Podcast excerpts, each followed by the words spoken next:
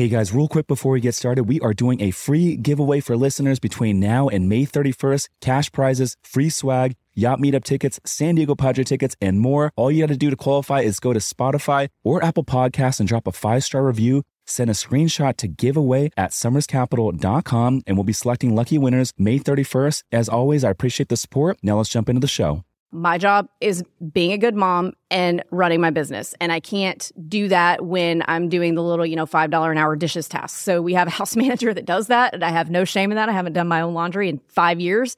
And it's awesome because you have to be able to squeeze out those little tasks that take up time. It's just busy work so you can focus on the important things. Welcome to the Rich Somers Report, where we talk real estate, business, and wealth building, all while keeping it real. No fluff, no BS. I hope that you enjoy the show.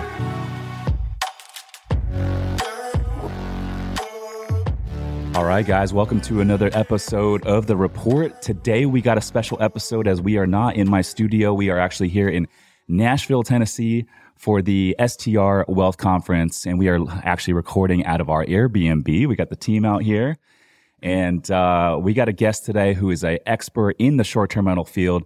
She uh, invests in multifamily apartments as well, and she's got multiple brokerages around the country helping folks invest in short term rentals. I got none other than Avery Carl. Avery, welcome to the show. Yeah, thank you so much. Sorry I was like so late. I had the hardest time getting here. it's all good. We've had a couple conversations uh, virtually now. Mm-hmm. Uh, you were on my old podcast, The Multifamily Takeoff, about mm-hmm. a year and a half ago. And uh, I was on your podcast here recently. I think that was only a couple weeks ago. Yeah, yeah, that'll be out soon. It's yeah. not out yet. But uh, it's the first time connecting in person, mm-hmm. and uh, so welcome. Yeah, thank you so much for having me. Absolutely. So, give us an idea of uh, what you're doing today in the space and, and what you own in real estate. So, what I own, I have 250 doors currently. Eight of them are short term rentals. I've got about eight between 10 and 25 unit apartment buildings, and the rest are single family long terms. The apartment buildings are obviously long terms. So, I've got a little bit of everything. And I kind of try to treat my short term rentals as cash flow turbochargers to fund my portfolio in other ways. Um, not saying that having a thousand short term rentals is wrong, but I like to have a diverse portfolio. So we do a little bit of everything. And that's one of the things that I love about your investment strategy because a lot of people doing the STR thing, they're all in on it. But as you alluded to, uh, there's a certain amount of risk that comes with it. But you're diversified and you got some long terms investing in apartments as well. Mm-hmm. How have you seen the current environment that we're in with the high interest rates and everything? How has that affected the short term rental industry? So it's actually, I think it's positively affected it from a buyer perspective because now you can actually like choose what property you want instead of having to like spray and pray 100 offers and 50,000 over asking on everything and hope that you get something and just have to take what you can get. Mm-hmm. Whereas now you can actually choose what property you want to offer on. You can negotiate, you can ask for closing costs, you can do all those things that we took for granted three years ago that over the past two years you haven't been able to do because those interest rates have kind of shaken the weaker investor hands out of the market. So it's a really good time to buy stuff. Uh, you just have to make sure the numbers work at the interest rate you're able to get it for. Yeah, I agree with that. Um, it's nice not having to compete with multiple offers because people, if you remember just a couple years ago, 2021 and early 22, most properties out there in good markets, good locations had 25, 30 offers. And how do you compete? And so now, uh, in the marketplace and the interest rate environment that we're in, like you alluded to, it's not uncommon to see a deal that's sitting on the market for 45 days. And guess what? You might be the only offer on the table. Mm-hmm. And now you're just negotiating with the seller. But um, I love that. And uh, tell us a little bit about your brokerages. I know you guys are in multiple markets right now, and I believe you said you're adding two. Yeah. Uh, tell us a little bit about what you guys do. So, uh, short term shop, we're brokered by EXP. I have to say that, or else I get in trouble with EXP. And uh, we have offices in 15 of the top short term rental, vacation rental, I specify vacation rental markets uh, in the country. And we're opening up a few more here over the next few months. We focus on regional drivable vacation markets that have very friendly uh, regulations. So, like, for example, we would not have an office in a metro market or a suburban market. We actually used to have an office here in Nashville when I lived here, but because the regulations are so unfavorable and I kept having situations where we're having to get attorneys involved to get our clients out of deals because developers wouldn't let them out because when they got under contract pre-construction, short-term rentals were allowed. And then over the two years that the property took to be built, they were outlawed in that area. And so it, I was just like, you know what? We're, we're, sticking to markets where it's easy to do, where you're not having to fight a million battles. You can mm-hmm. just buy the house and rent it, get a permit, call today. So we're open. We just opened up Scottsdale was our most recent, and we're doing um, like the Cle Elum, like Suncadia area of Washington, the Oregon coast, and Shenandoah, Virginia. I love that, and uh, we're in Scottsdale. We uh, I have a property out there, and then we actually manage another property for a client. Um, so, what kind of properties are you guys brokering right now? Is it is it already existing short term rentals, or is it new properties that the clients are buying and they're going to furnish them, or is it all the above? Hey guys, real quick, I hope that you're finding value in this show. If you could do me a huge favor and drop a five star review on Apple Podcasts or whichever platform you're listening on, it would mean the world to me. Also, if you know of anyone that would potentially benefit from this podcast, feel free to share it with them so we can help more people build wealth through real estate investing. Now back to the show. All of the above. Uh, so depending on the market, I would say most of the markets, since they are mature vacation markets, like a lot of them are either people's second homes or investments already. So when they go to buy them, they're coming furnished because actually a lot of people think, oh, well, if I offer unfurnished, then I'll get a better deal. No, like you can pay me for me to have to get this furniture out because that's a pain, you know? So mm-hmm. furniture comes with it. Uh, it's easy to do. Uh, so a lot of them are going to come that way. We do do a lot of new construction, especially in the Smokies, because we've been in that market the longest. So we represent a few developers there, but it's a little bit of everything. Yeah, to be honest. How yeah. do you guys source so many deals that come furnished? It's just the markets, man. you choose those yeah. markets that everything that's for sale. It's very it's very rare that like in a Smokies or a Destin, Florida or Orlando or like sorry, Kissimmee outside of Orlando. It's very rare that properties that hit the market are actually people's homes that they're moving out of and taking their furniture with them. Mm-hmm. That's really if you're buying in a more metro market, that would be much more common and then you do have to furnish it yourself. But in the markets we work in, like 90% of them are going to come furnished. Now you might have to make some tweaks because you don't like some things or something's beat up, but you can knock a big chunk of that line item out because they come furnished. Sure. Now, um, we had a big Airbnb boom over the last two years. I feel like there's a lot of educators in the space on the internet that are teaching Airbnb. Uh, we're seeing some markets around the country that we're in, at least, become a little bit oversaturated. Mm-hmm. Um, we're still performing well with a lot of our properties, but the ones that are doing the best right now are unique properties that are uh, maybe larger with a lot of amenities or they have uh, a special or unique design to them.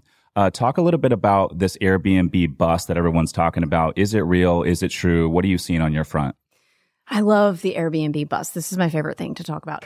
I would say there's a lot of people who got into the space over the past two years that don't belong in the space. Like, and what I mean by that is a lot of people who aren't looking at it as an investment, a lot of people who are looking at it as more of a vanity project. Like, let me tell all my friends that I have a beach house and they look at it more of like a status symbol because it's cool, you know. It's a lot mm-hmm. cooler to be like, "Hey, check out my beach house," than "Hey, check out my 50 unit apartment building in Cleveland." Yeah. I think there's a lot of people who got in a that didn't need to be there. B that got in at a time when you could just slap anything up on Airbnb and make a ton of money. You actually do have to manage things. It is work. You know, it's not just passive. I can turn my phone off the rest of my life and take a nap.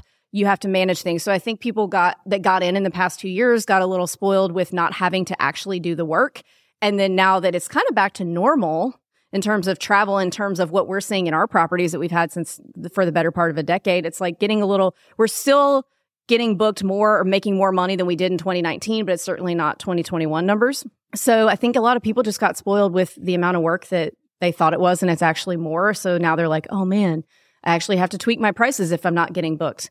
So um, I really don't think there's as much of a bust in some areas as others. It's very mm market specific, as with all real estate.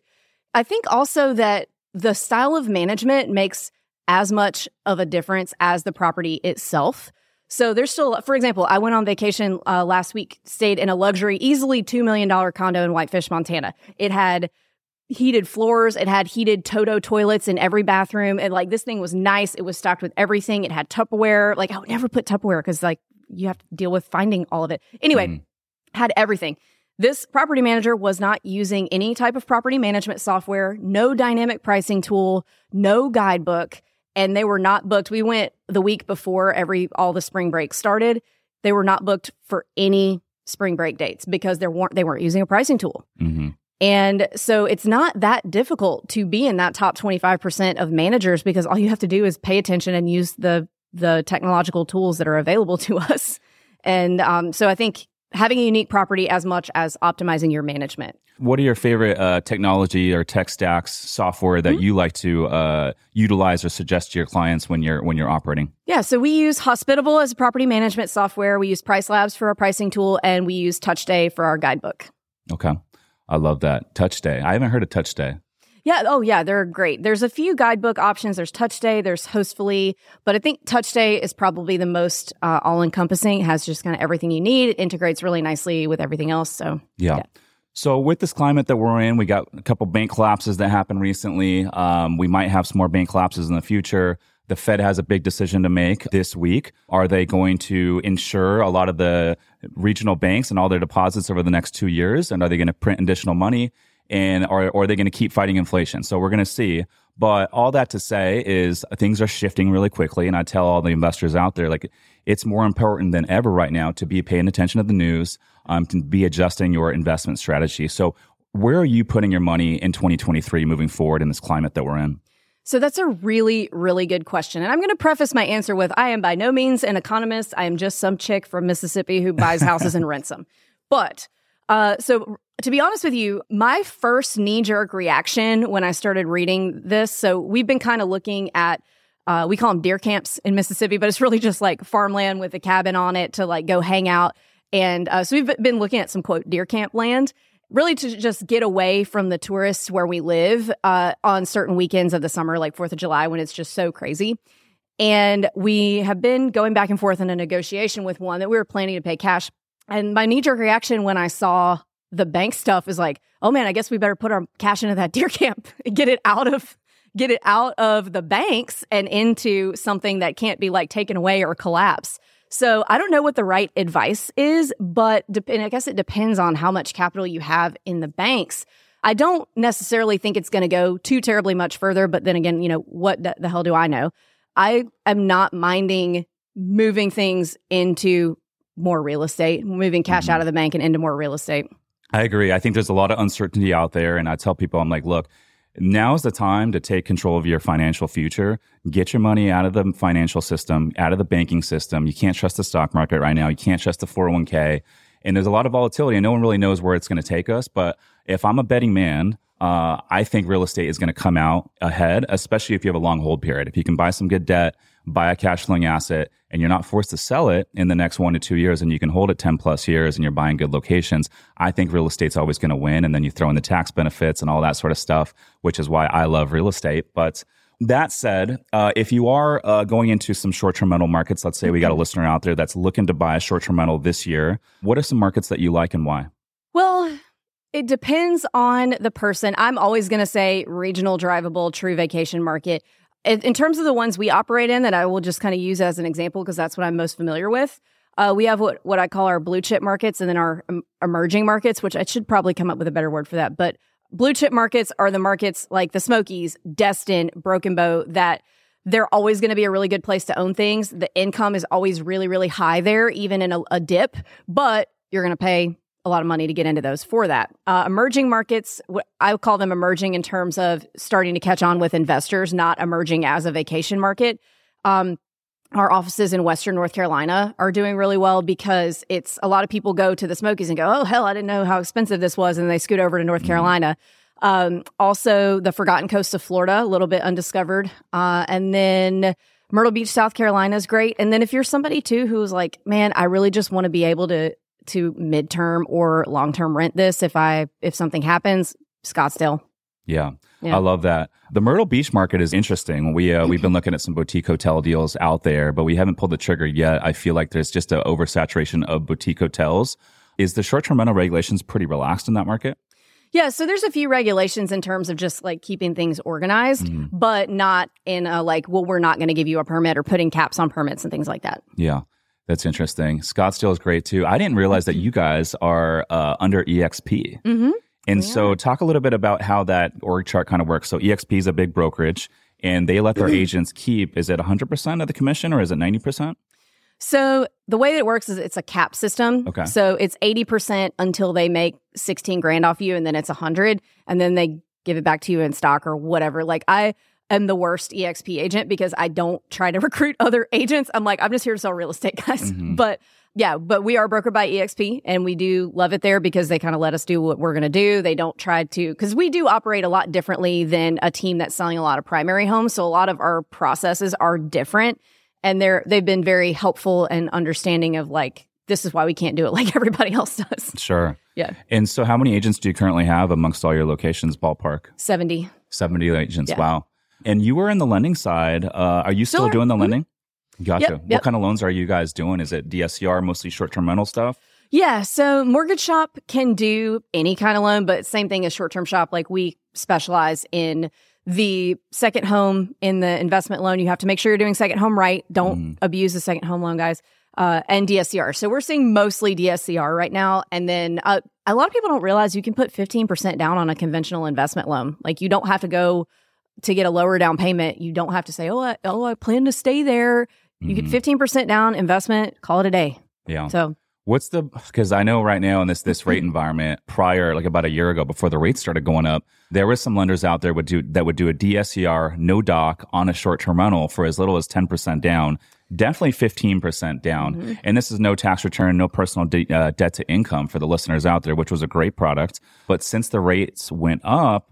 We're looking at like more 25% down. Mhm. Are you seeing anything else out there that is as little as 10 to 15% down, no doc in this environment? I'm not seeing it no doc. Um yeah, uh the DSCRs right now you're looking at 20% minimum, 25 in some cases, 15% down conventional. I mean, if you can find a local commercial bank that'll do a short-term rental either local to you or local to the property, then that might be a good way to go right now because they have a little more flexibility in terms of interest rates and things like that. But the problem is just finding a commercial bank that will do a short-term rental. Yeah, absolutely. I want to switch gears here a little bit. Um, you know, as a real estate entrepreneur, it's easy to get sucked into a lot of the business and we're always grinding. And it, from a time perspective, uh, it's easy for us to get consumed and busy. I know you're traveling out here, you're speaking today, you're speaking tomorrow at this conference, and you got all these different brokerages that you're you're at, and uh, you got a couple kids. How do you manage and juggle all this time and still find some time to uh, you know hang out with your family and enjoy yourself a little bit? Learning to become a successful real estate investor can take a lot of time and dedication, which some people just don't have. If you're one of these individuals, this doesn't mean you can't invest in real estate. My company, Somers Capital, is buying a bunch of boutique hotels right now, and you can invest with us in these deals without having to do any of the work. Our team sources the deals, we secure the lending, we take care of all the renovations, and we even handle all the day to day operations with our in house management company, making it truly hands off and passive for our investors.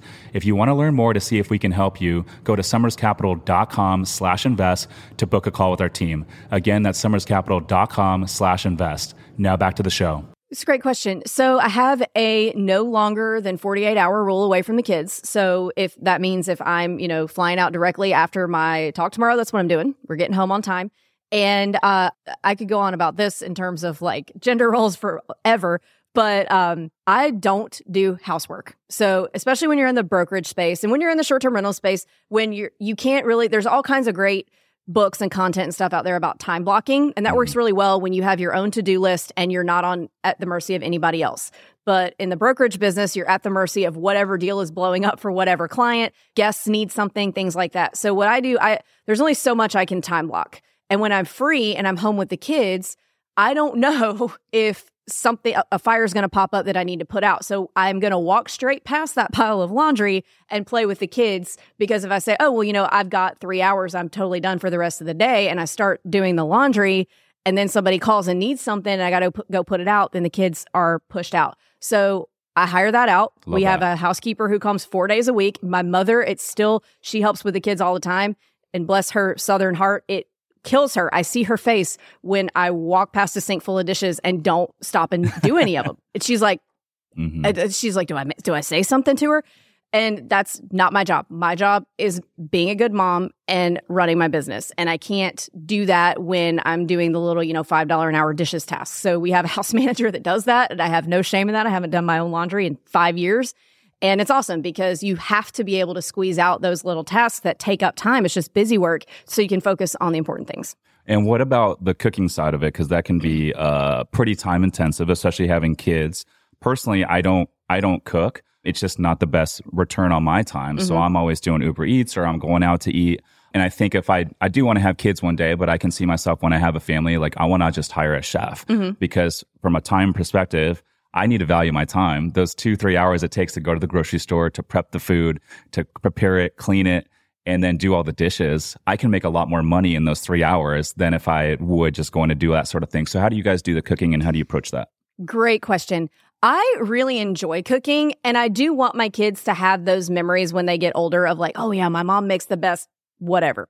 But that's not real life all the time. So I do that like once on the weekends and for the week because you're right, it takes a long time to do. It takes time away from other things like hanging out with the kids. So there's a meal prep company that my husband and I use, like a local one. It's called um what's it called? Healthy Coast Meals. Nice. We get that for us. And the kids are still in the phase where they're like, you know, frozen chicken nuggets and macaroni is all they want to eat. So uh, we either do that or there's a great build your own salad place, like five minutes from our house. We'll do that.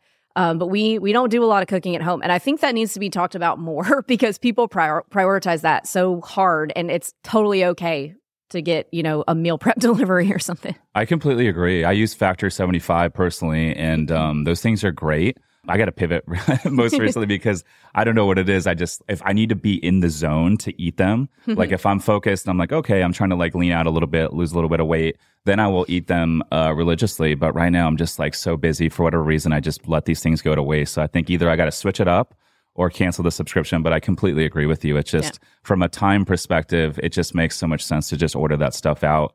And it's funny that you alluded to your mom was like, because mm-hmm. my parents, I don't know what it is about that generation. I think my mom's the same way. Like she still does all the laundry, she still cooks and like does all those sort of things. And and I think she just for me, when she sees me do all this stuff, she's like, What are you doing? You're wasting your money. But you know, I think that generation, they just see it a little bit differently. Yeah, they do. So, what are your goals as we transition to the end of the show? What are your goals for the rest of this year? What are you looking to accomplish?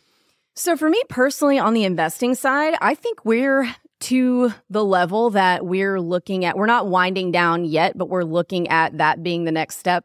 So we're at 250 doors. Like, you know, maybe it'll be we're buying two more short term rentals, or maybe it's 150 unit to put us at an even 300. We're kind of getting to the point where it's like, okay, we can buy more doors. That's fine. We can keep doing what we do, what we're doing, and create more work for ourselves. Or we can come over here and pay off a few things and double the income on those without creating more work for ourselves. So we're kind of at this crossroads of like, do we have enough? Is that real? Do you get to the point where you have enough? So we're kind of thinking we might be to the point where the cash flow is where we want it to be. Maybe we start, you know, knocking out a few of our bigger notes and um, winding that down so we can kind of hang out with the kids. Uh, in terms of the sales team, there's a few more markets I want to get open by the end of the year, and we're just kind of trucking on through. We're kind of in like cruise mode right now um because mm. it was so crazy in 2021 and 2022 like we had to shut our phones off so nobody could call us because we just had so many people coming in the door that everybody was getting pissed off at us because we couldn't get to them and it was like our agents were really really stressed. And when you think about it too it's like a lot of work back then because you had to make 20 offers for one client just to be able to get them a deal. Now you can do two or three and it's back to a manageable level so everybody's at a manageable level of work. And now we can kind of, now that the tide's gone out, we can kind of see where we need to fix some things and uh, just kind of cruising on that side. It's interesting perspective that you alluded to, uh, paying down some of these these notes. Um, I'd have to imagine like a lot of your multifamily stuff are on pretty uh, pretty competitive interest rates. Are you guys paying those off as well? Or is there only the single family stuff? So that's a conversation that we have like two or three times a week because we're like, well, which ones do we pay off? Because you're right, there are some things that we have some really great loans on. But then when I look at it over the course of the year, like, oh, we paid $70,000 in interest on this house last year. So, right. yeah, that's a great loan. Maybe we'll knock that out though, because not only would it double the cash flow in terms of not having to pay the note anymore, then there's 70,000 in cash flow. So it's like a Tetris game of trying to figure out which things make the most sense and if we even will. But I think we are at the point of like, all right, we've got enough doors, the cash flow's there, we can chill. Yeah, I hear you. We just closed a uh, cash out refi uh, a couple days ago on a uh, larger multifamily property that we have out in North Carolina, but we were on adjustable rate mortgage and we had to basically our debt service was mid 20s a month and we had an interest rate cap that was 200 basis points and since the rates went up like considerably above that our debt service went from mid 20s a month to like almost $90,000 a month. Oh my God. um, but luckily, we, we were able to get so much rent growth through mm-hmm. our unit renovations and improvements that we're able to do a nice cash out refi. Pulled out $2.5 million tax deferred. So our investors are going to be pretty stoked this week when we hit them up. But uh, are you going to be looking at to buy more multifamily? Because I feel like as much as like the short term rentals are sexy, the boutique hotels are sexy. I still want to buy more multifamily down the road. I just think it's a, a time tested asset class. It's evergreen. There's never going to be a replacement for a place for people to sleep. Um, and so I definitely want to buy more of them as this evolves. Where are you guys standing in terms of multifamily? Yeah, it, that's most likely going to be the last few things that we buy. And I agree. I, it's not cool. Like, it is not fun. Like, look at my really cool multifamily. And, mm-hmm. uh, you know, we're going to put new LVP in it later this yeah. Um, but I really like it because you're right. It's very secure. It's really difficult for the rents to like swing wildly. And it's, you know, time tested. Like you said, it's been around for a long time. People have been doing this forever. And uh, I, I really like it. It makes me feel very comfortable. And the cash flow is there in terms of because when you're comparing a single family long term versus a single family short term, yeah, that's a lot different. But the cash flow, if you can get a, a bigger multifamily, is is there and it's great. So I'm I'm a big fan of multifamily, although it's not not nearly as fun to talk about, right? Yeah, I hear you. Well, Avery, I appreciate you coming on the show. It's been a pleasure to uh, finally connect in person. Uh, we'll go ahead and tag your uh, your info, contact info. I suggest all the listeners that go follow you on Instagram Listeners, thank you for tuning in. We'll see you in the next one. Peace.